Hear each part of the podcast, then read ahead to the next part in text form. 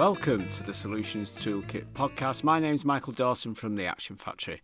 We are the developers of the Solutions Toolkit, a framework for working with young people in a care situation. A lot's gone on since our last episode that I won't bore you with cycle trips around Europe and the building of the new studio here in France. I hope you like it. And I've finally finished the audio course that I've been promising for a long time, and I just can't wait to publish it. We've already started recording, so do watch out for that soon. So, this episode is called Who Cares Wins. I'm pleased with that.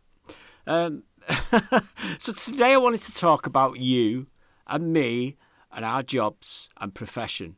And you've probably heard me say so many times that you have got the greatest job in the world there, there, there was an incident or a number of incidents in my life that got me thinking. So um, let me explain. Whenever I decided to commit a crime as a kid, then the cops would always roll around the corner.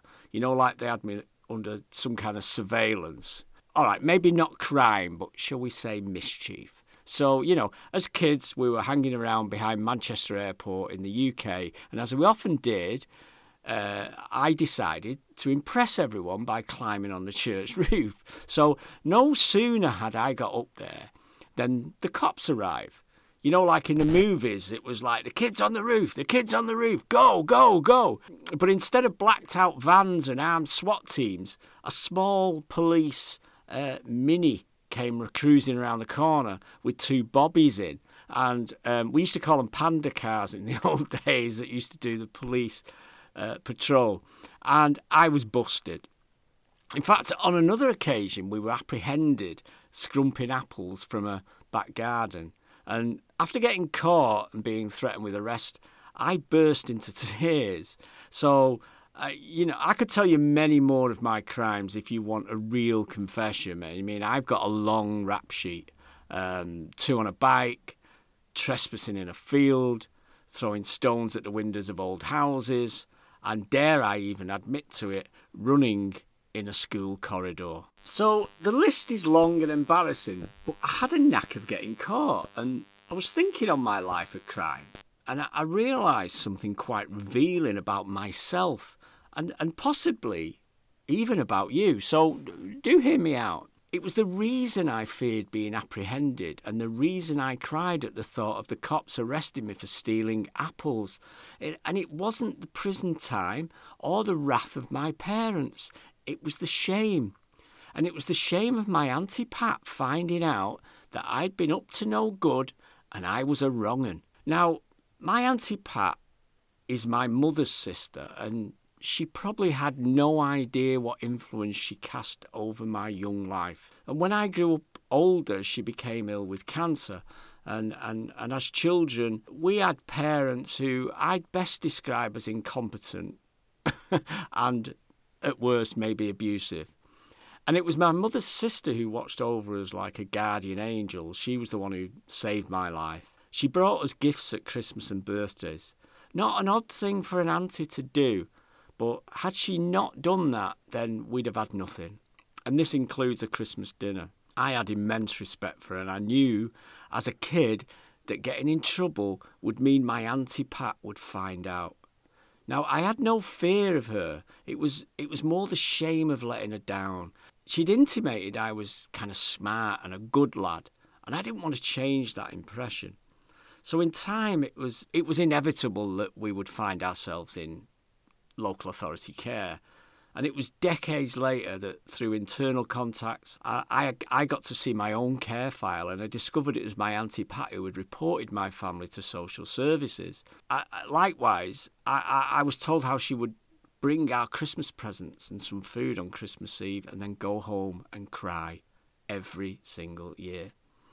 And I knew none of this as I played with the action man she'd brought me on Christmas Eve. So, being an adult, as you can imagine, this burned me up inside that she seemed to be oblivious to her role in my life. I decided to go and see her and thank her for everything she'd done for me and my family. It was tense, and I knew no way of dealing with this. I didn't really have the social skills at the time. So I've got my cup of tea in my hand, and I decided to just come out with it as best I could. And I was kind of like, you, you know, when we were kids and stuff, and the things you did for us, and all that, stutter, stutter, you know. And, and and she didn't look up at me or stop what she was doing. Well, well, I just wanted to say thank you, and, and I appreciate it so much. Now, my memory is of her messing with a plant or something like that. But she stopped and she said, Would you like a cup of tea? And I said, Yes.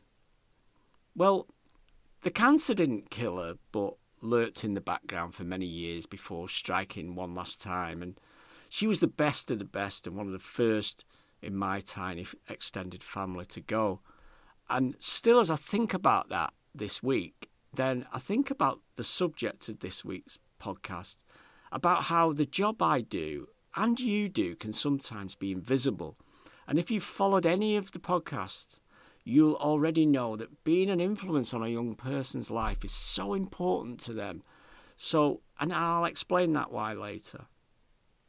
So, like you, I've worked in all areas of the care industry from education, youth work, residential work, and I'm lucky to have had a role that took me between these worlds frequently. I was working as a care worker in a medium sized children's home and I was due to move on. So it was time to share this with the kids before I began my notice. So I was driving the minibus and mentioned my news to a handful of the kids in the back um, that I'd be leaving in maybe a month's time or so. Then there was this loud and unexpected wail from the back of the bus, and one of the girls was immensely upset and had to be consoled when we got home.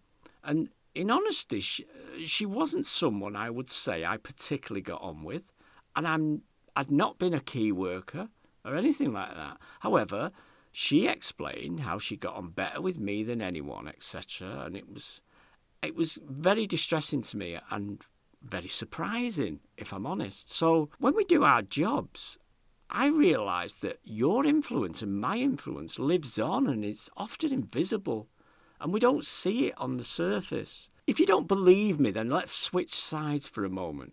Because as a kid, I went through a number of residential homes as a client. And as you may have gathered from the criminal record I spoke about earlier, I was a mischievous child.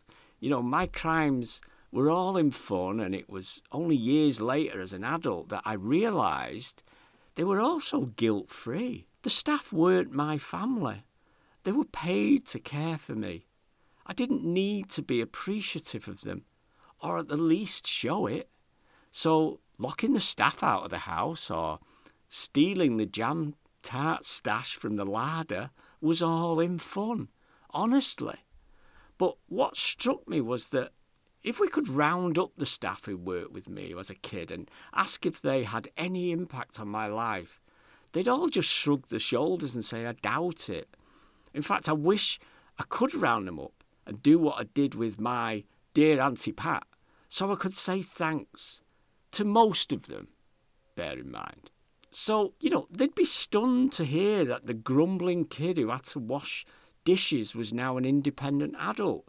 You know, the kid they coaxed over a cliff with a rope on an adventure weekend, you know, slept in a tent and was able to appreciate the outdoors. The kid they never physically punished with violence, most of them, isn't violent to others as an adult. And the kid who was sent to school and was allowed a school holiday job has never been unemployed as a grown man. And these people, these were my corporate parents, and in the main, they did okay. My only problem is that they might not know it. So deep down, I think they're like you and they probably suspect they did the right thing most of the time. This podcast is simply a reminder of what you already know and something I say again and again to our clients. You have got the greatest job in the world. But there's another concrete reason why all this matters, and it's this. And in our training, we talk about what we call the Big Four, and you can check out the podcast on that, or you know, perhaps you've done the training with us, etc. And these are the real scientific reasons that a client with a therapist has a positive outcome. And I believe this is exactly the same with you, and I extrapolate this to you and your job. So, as a solutions worker, you know, you don't need problems to improve children's lives. Instead, you want to support your client group consistently and confidently. So, given the science behind the big four, it shows us that what the client brings to the room and the relationship with the therapist is hopefully you can see a significance of what I've been talking about. So basically, a teenager who has a relationship with you can be more trusting in talking to you. And a teenager who brings their own hope and placebo to the problem will have better outcomes. So, the wonderful and clever working model we teach is a small part of the whole. It's a third piece that slots it all together. But if you never work with us, then I hope that today I've made you think about one thing. As we say in NLP, we are always communicating.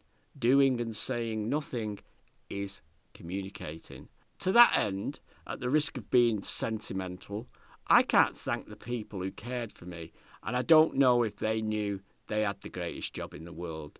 But I can thank you. I hope that kind of hits home. If you want to find out more about the Big Four and these huge effects that it has upon uh, your relationships with the young people, check out that podcast and um, do let me know what you think. Have a fantastic week and we'll talk again soon. My name is Michael Dawson from the Action Factory. We are the developers of the Solutions Toolkit, a framework for working with young people in a care environment. Speak to you soon.